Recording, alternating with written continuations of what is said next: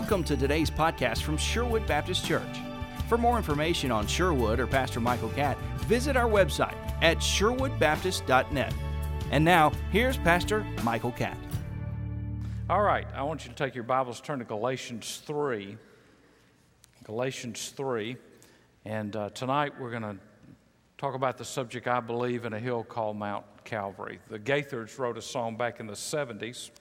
Uh, first heard Truth sing it in, I think, nineteen seventy-two. Still got great lyrics and great words to it. It says, I believe in a hill called Mount Calvary. I believe that the Christ who was slain on the cross has the power to change lives today, for he saved me completely, and a new life is mine. That is why, by the cross, I will stay.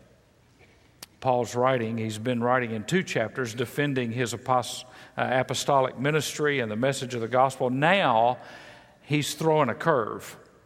He confronts the Galatians with a series of questions that they really don't have answers to.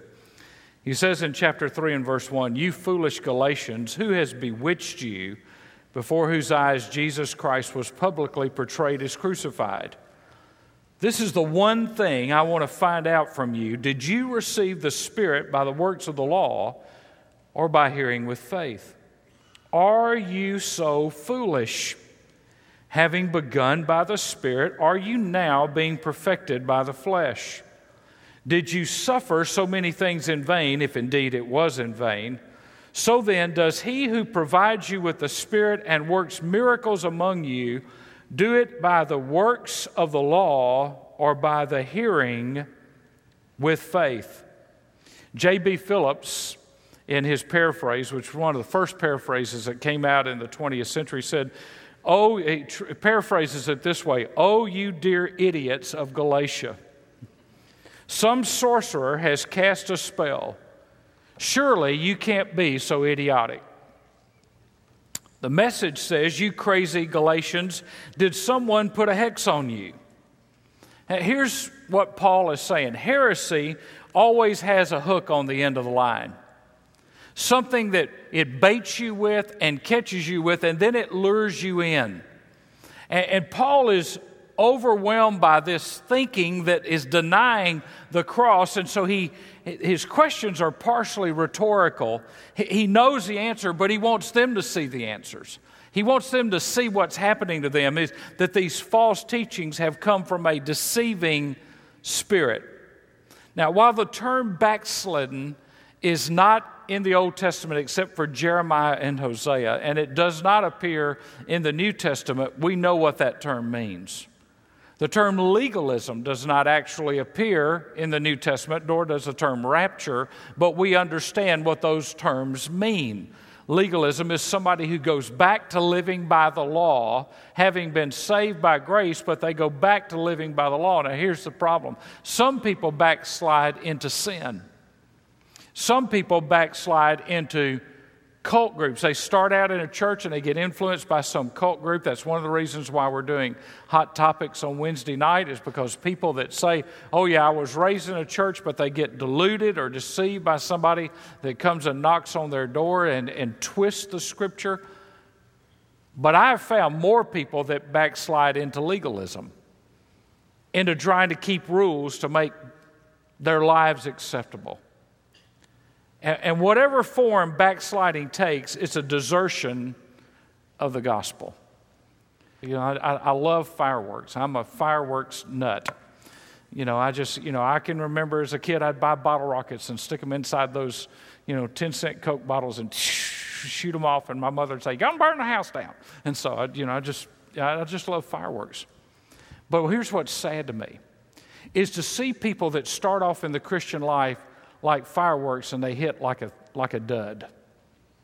I mean, they go off like a rocket. I mean, they're they're excited. They want to talk to everybody, and you see them a few years later, and they've just settled in. I love what Vance Havner said. He said, I love to meet a new Christian before he's met too many theologians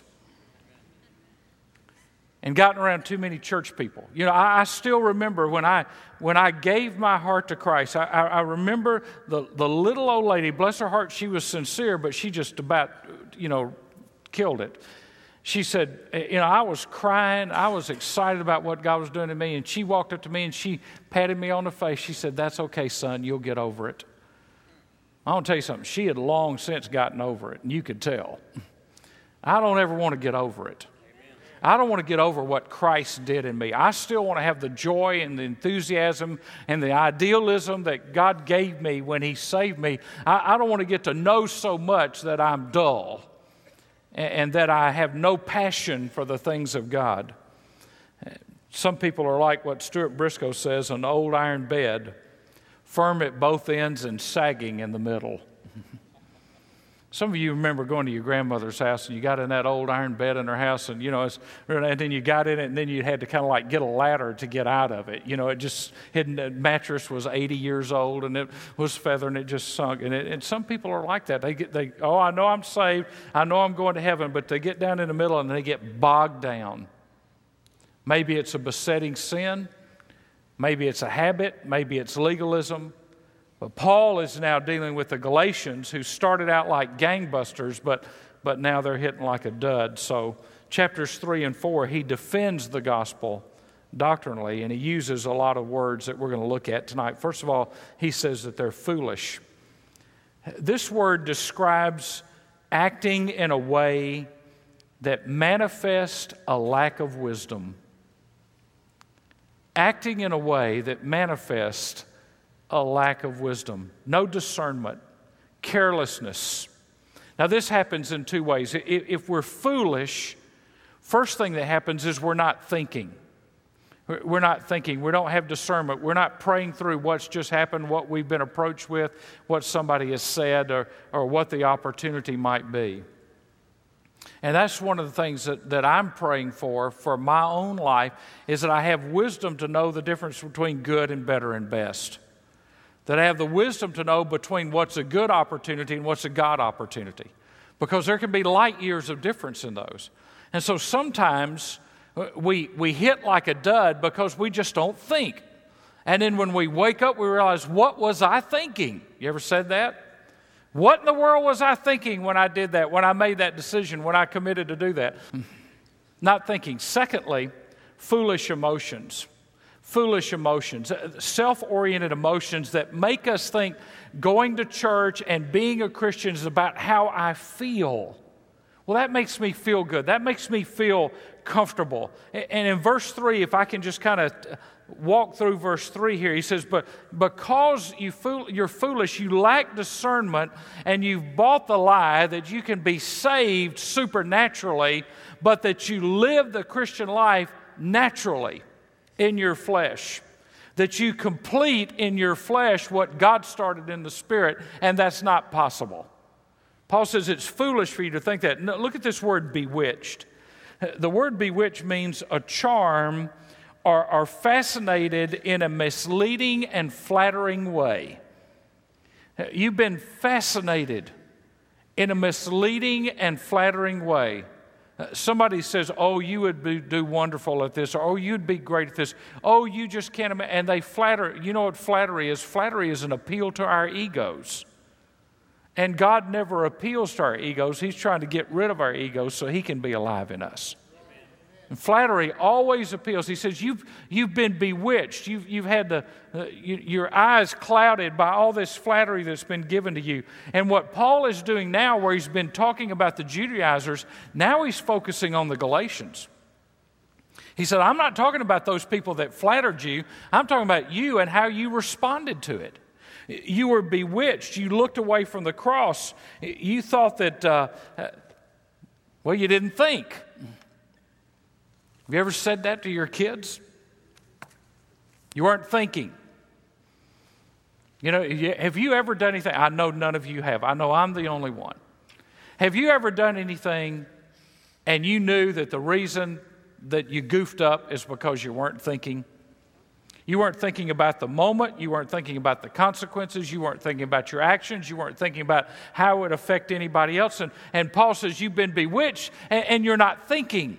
And you need to start thinking about what's going on around you. Don't get caught up in this foolishness. And then he talks about the danger of forgetting the cross. Verse one, before whose eyes Jesus Christ was publicly portrayed as crucified. Now, it's emphatic here, as Paul's talking to them, that he's saying to the Galatians, you of all people who know the gospel, who have heard the gospel, who have seen me and heard me teach you the gospel, who have been trained in the things of God, you of all people, how could you do this? Christ was publicly portrayed. It's used of posting a sign, a placard in the marketplace for all to read. He says it's obvious what Christ did. It's obvious what Jesus did for us. He was posted like an announcement on a cross, and you saw it, and you heard it, and he was portrayed as crucified. That's a perfect passive participle for those of you that are interested. It means it's a historical fact with continuing results. It wasn't just that Jesus was crucified, nice historical fact. That has continuing results, and you know that. Why are you just thinking, that happened in the past, I've got to do something different now? I've got to get a method. I've got to get a system now that, that will help me. I've, I've got to get some rules to live by. Why don't you live in the light of the cross? Look at verse two. Did you receive the Spirit by the works of the law or by hearing with faith? So all of these questions that follow are built off the question in chapter two. Paul is basically asking them, how were you saved? Now, to, the answer to the question to how a person is saved is also the answer to a question of how a person lives after they're saved. You see, the Christianity is continuous. It doesn't change midstream. We don't get saved by grace through faith and then suddenly we get sanctified in another way. The nature of salvation and the nature of sanctification are the same. There's no distinction between them. It's all of God. God is doing the work in us. It's, it's not that physically everything is determined, but spiritually other things are along the way. Now, I, I, I know that can sound like a confusing statement, but what it means is when the Holy Spirit came inside of you and you were, as the old phrase, born again, you don't get born again, again, again, again. You don't get born again and then you, you then you become something else. When you become something, you are that for life. It's evidenced by the way we live our life. By their fruit, you'll know them. And so what Paul is saying is, how in the world did you receive the Spirit by faith and now you think it's by the works of the law? Do you think that God changed midstream? Do you think that God changed his plan? God is not going to be pleased with your flesh. He wasn't pleased with it before you're saved. He's not pleased with it after you're saved. Now, let me give you four things that Romans says about the flesh. Number one, Romans eight, it is sinful and condemned, verse three.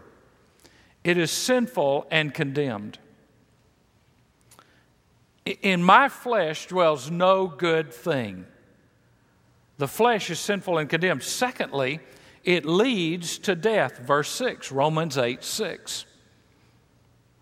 What's going to happen? The flesh has to die. And when we are resurrected, we are resurrected with a new body because this old body is corrupted and fallen and it has to be redeemed. The flesh is condemned to death. Thirdly, it is hostile toward God. Verse seven. It is hostile toward God.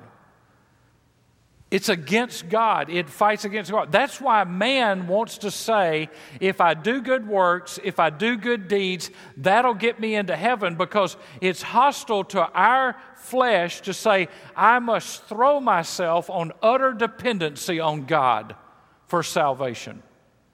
And then fourthly, it cannot please God. The flesh cannot please God.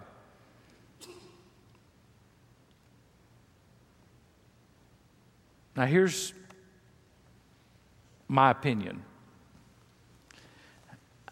I think one of the most sinful things we can do as Christians is to try to serve God in our flesh.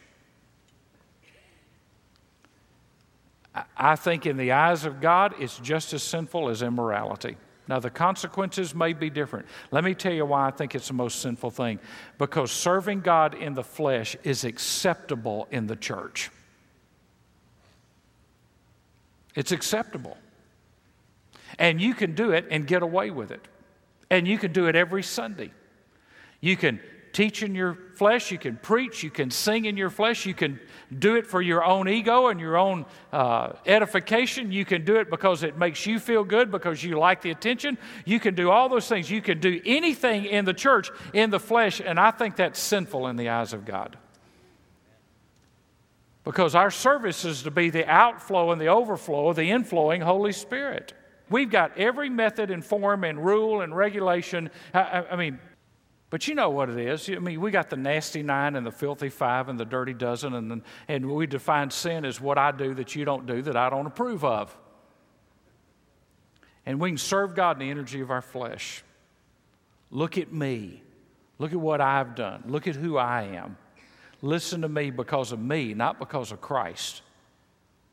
And Paul says, that's not the way you get saved, and that's not the way you get sanctified, and that's that's not the way you serve. We we know that works won't save us. Why do we buy the lie that they sanctify us? That they make us better in the eyes of God? It just becomes wood, hay, and stubble. And so in chapter three and verse one, he uses this word crucified. Something happened in the past that embraces the present.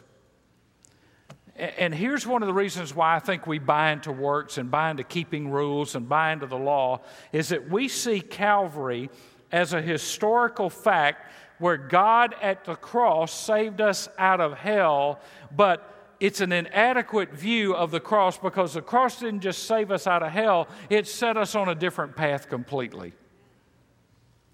I mean, if, if works could save us, Jesus died in vain and the cross was a waste and a shame. But it's where we have to go, is to the cross daily for our living. Verse four, did you go through this whole, the message says, did you go through this whole painful learning process for nothing? Haven't you learned anything? Can you imagine who Paul's talking to? Paul's talking to a lot of Jewish believers who have come out of Judaism, who have, some of them have memorized the first five books of the Bible, and they're sitting in church with Gentiles who have not been raised in the Scripture. They don't know anything about the Bible. They've come out of paganism and idolatry, and they're sitting there and they're saying, well, if you knew everything I knew. And they're self-righteous, and they're haughty, and they're arrogant. And they're trying to influence these Gentiles to say, you know, if you start keeping the rules and if you check all the boxes and if your little blue envelope you turn in on Sunday morning has all the boxes checked, then you're really a good Christian. You know, you can check all the boxes and be in your flesh. You can check all the boxes and live in sin. It's not about checking boxes. It's about a holiness and a righteousness before God. And so then he comes to the danger of not appropriating the cross.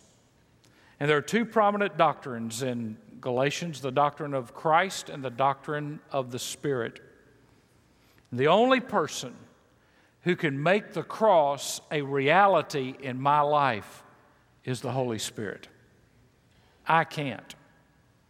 I have to die so that He can live in me. Now, according to the Bible, John three, verses one through eight, First Peter one, twenty-two through twenty-five, I have two spiritual parents. The Spirit of God and the Word of God. Romans eight thirteen says, for if you are living according to the flesh, you must die. But if by the Spirit you are putting to death the deeds of the body, you will live. For all who are being led by the Spirit of God, these are the sons of God. You see, the Holy Spirit gives birth to Christ in my life. He makes me aware of my need of salvation, and then He enables me to live the life that God demands of me. So these Galatians were exchanging the Spirit for legalism. Verse two, did you receive the Spirit? That's the definition of salvation. What is salvation? Some people believe, well, well, you get saved and then you get the Spirit later. Paul is identifying that salvation and the receiving of the Spirit happened at the same moment. He said, did you receive the Spirit? Did you get saved? Are you really saved? If you're saved, it didn't come by keeping the law. If you know you're saved, it doesn't come by keeping the law. It comes by the Spirit of God. John Stott says, the law requires works of human achievement. The gospel requires faith in Christ's achievement. The law makes demands and bids us obey. The gospel brings promises and bids us believe. So let me do a couple of things here. First of all, victory over sin at salvation is by whom? The Spirit. If I'm going to have victory over sin at the moment of my salvation, if my if the penalty and the power of sin is going to be taken away at salvation, it's by the power of the Holy Spirit. If I'm going to live in victory over the power of sin in sanctification, it's by the power of the Spirit. I don't live in victory by keeping rules. I live in victory by yielding daily to the Holy Spirit. Jesus is Lord, surrendering myself to Him, dying daily to myself. And folks, self dies hard. Self doesn't want to die. Our flesh doesn't want to die. Terry and I were talking to a couple that had been around a long time. They've been, he was a pastor for fifty years and now retired. They've moved to North Carolina. And then I talked to a young guy that was in his thirties, and this is what he said to me. I thought it was very interesting.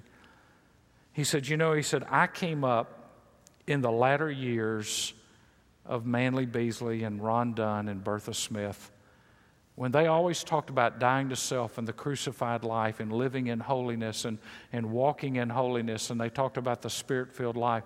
And I heard that, and he said, I haven't heard it in our churches in a long time. It's so old, but it's been so forgotten, it's become new. It is sad to me that somebody has to say that living in the power of the Holy Spirit sounds like a new truth, when that is the only truth that we have to live by.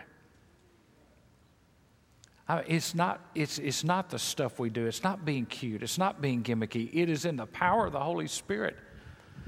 And as Johnny Hunt said in his last message on Monday night, there is a sense in which the cloud of blessing is moving off the Southern Baptist Convention and moving away. I want to tell you where God's working. God's working in third world countries because we're too arrogant for Him to work. We're so arrogant and puffed up in ourselves, we think we're God's gift to missions, and we think we're God's gift to everything, and the third world countries are praying for us that we'll have revival. Because we've got everything, we are rich and in need of nothing. And Jesus said, that's a church that needs to repent. That's a convention that needs to repent. When we think that we are something special because of what we do and what God is looking for, people who are something. The being in Christ, the living in Christ, not by keeping the laws and the rules. I, I love this quote. I'm going to give you time to write it down. I don't think it's in your notes. Major Ian Thomas is still alive. He's in his nineties. And uh, his book, let's see, he's got two books, The Saving Life of Christ, which is a classic book. Other ones, uh, the title's Godliness, something in Godliness, but they're out together now, two volumes put into one, both those books, which are classics. And Ian Thomas is in his nineties now. I met somebody that has worked in his organization uh, this week. This is what he said. Lord, I can't. You never said I could. Lord, I can't. You never said I could. You can. You always said you would. I first heard that statement in about nineteen seventy-nine. Lord, I can't. You never said I could. You can. You always said you would. And when you read Galatians, you can't read it without running into the Holy Spirit. I mean, there's no way to get around the Holy Spirit in the book of Galatians. I mean, he's all over the place. Chapter three and verse two, we receive the Spirit by faith. We receive the Spirit by faith. Chapter four and verse twenty-nine, regeneration is by the Spirit. Regeneration is by the Spirit. Chapter four and verse six, the witness of the Spirit. Chapter three and verse three, we began in the Spirit. Chapter five and verse twenty-five, we live in the Spirit. Chapter five and verse sixteen, we walk in the Spirit. Chapter five and verse eighteen, we are led by the Spirit. Chapter five, verse five, we hope in the Spirit. Chapter five and verse twenty-two, the fruit of the Spirit should characterize us. Chapter five and verse seventeen, the opposition of the Spirit is the flesh. Chapter five and verse eight, we sow to the Spirit. And chapter three and verse five, the Spirit ministers to us. I mean, the Spirit is the source of our life. So, well, I thought Jesus was the source of our life. Same thing. The three are one. It's the same thing. The Spirit is the source of our life. Look at verse five of chapter three. Does he then who provides you with the Spirit and works miracles among you do it by the works of the law or by the hearing of faith? That word provides is an illustration of what happened in the arts in the Greek culture. The word provides can also be the word supplies or completely furnishes. Here's what that word picture is. It was, it would be that a patron of the arts would pay for everything necessary so that the choirs could perform and exist. And so there would be a patron or patrons in the cities who would say, I want to make sure that we have the arts in our city. Now, this is a secular term. I want to make sure that we have the arts, and I want to make sure that we have the singers and the and the orchestra. And so they would fund, they would fully supply what was needed. In fact, the Greek word means to choreograph. It's a word where we get our word choreography. They would choreograph, they would ensure this. And, and it is a picture Paul uses to say, just as the wealthy patrons would say, what does it cost for us to have a choir? The Holy Spirit provides everything we need to be a life of praise to God. So just as these wealthy patrons would pay so that they could hear the music, so the Holy Spirit through the blood of Jesus was paid for us, and he provides for us everything we need to live the life. Now, then, then there's this phrase, works miracles among you. And there are people who have taken that and tried to use it in ways that Paul didn't intend. Not that he didn't intend miracles. I believe in miracles, but I don't believe that a miracle a day will keep the devil away. Here's actually what it says. Literally, it says, does acts of power in you. Not among you. Among you is not even a, a really good translation. He does acts of power in you. You say, well, I've never had a miracle. Yes, you have. You've been saved. You've had a miracle. The greatest miracle that ever happens is the salvation of a sinner who becomes a saint. The transforming power of the gospel is the greatest miracle. Jesus healed people with a word, or with reaching down and making clay and spittle and putting it on people's eyes, or, or with telling them to go do something. Jesus healed people, but to save us, he had to die. Miracles didn't cost Jesus anything. Salvation cost him his life. And when you look back on your life, ladies and gentlemen, you're going to find that God's done some miracles in your life. Some of them at the moment you didn't recognize as a miracle, but I guarantee you they were. I, I look back on things in my life that I thought, well, in the moment I thought it was coincidence or chance, and I look back now and see the hand of God miraculously working in my life. Just a quick illustration. When I got through with college, I was offered a full scholarship to New Orleans Seminary. Landrum Level called my house. Terry and I were staying with my parents for a while. He called and he said, I've got a full ride scholarship for you if you'll come to New Orleans. ninety miles away from home, my parents were pumped. They thought, this is great. You know, he can come home on weekends, blah, blah, blah. And I'd gone up to check out Midwestern Seminary. New Orleans was a lot more conservative. Midwestern was a lot more liberal. And I'd gone up to check it out, and God impressed on me that we needed to go to Midwestern, twenty-two hours away. I cannot begin to tell you what our family said to us about how stupid that was for us to go up there. We went to Midwestern. I am convinced today that God miraculously moved in our lives to take us off the easy path and put us on a hard road. We went up there. We had four hundred dollars to our name. It cost me four hundred dollars to pay a search whatever they are, to get Terry a job working with Aetna. She had to ride the bus into downtown Kansas City. I had an old Vega that when it got cold, I had to start with a screwdriver because the starter wouldn't work right on it. And I would get out in a foot of snow and raise the hood, and she'd have to start cranking the car, and I'd start it with a screwdriver. We'd leave it running, and I'd drive her to the bus stop, and then I would, and then she would catch the bus, and she'd go to work. Now, during that time, I met Bertha Smith and Ron Dunn. It may have just seemed like I was at a meeting to hear somebody preach, and I enjoyed them preaching. But it was a divine appointment because it led to one of the greatest friendships I've ever had in my life. You see, it marks you miraculously when you hear a man preach the Friday after he has buried his son who has committed suicide, and hear him preach on Romans eight twenty-eight that all things work together for good of those who love the Lord and are called according to his purpose. And when you hear a man preach on that after he's buried his son less than a week before, it'll change you. Because what you sit there and say is, first of all, I hope I never have to go through that, but secondly, I wish I had the kind of faith he's got. I wish I knew God like he knows him. I'm telling you, all through your life there are miracles.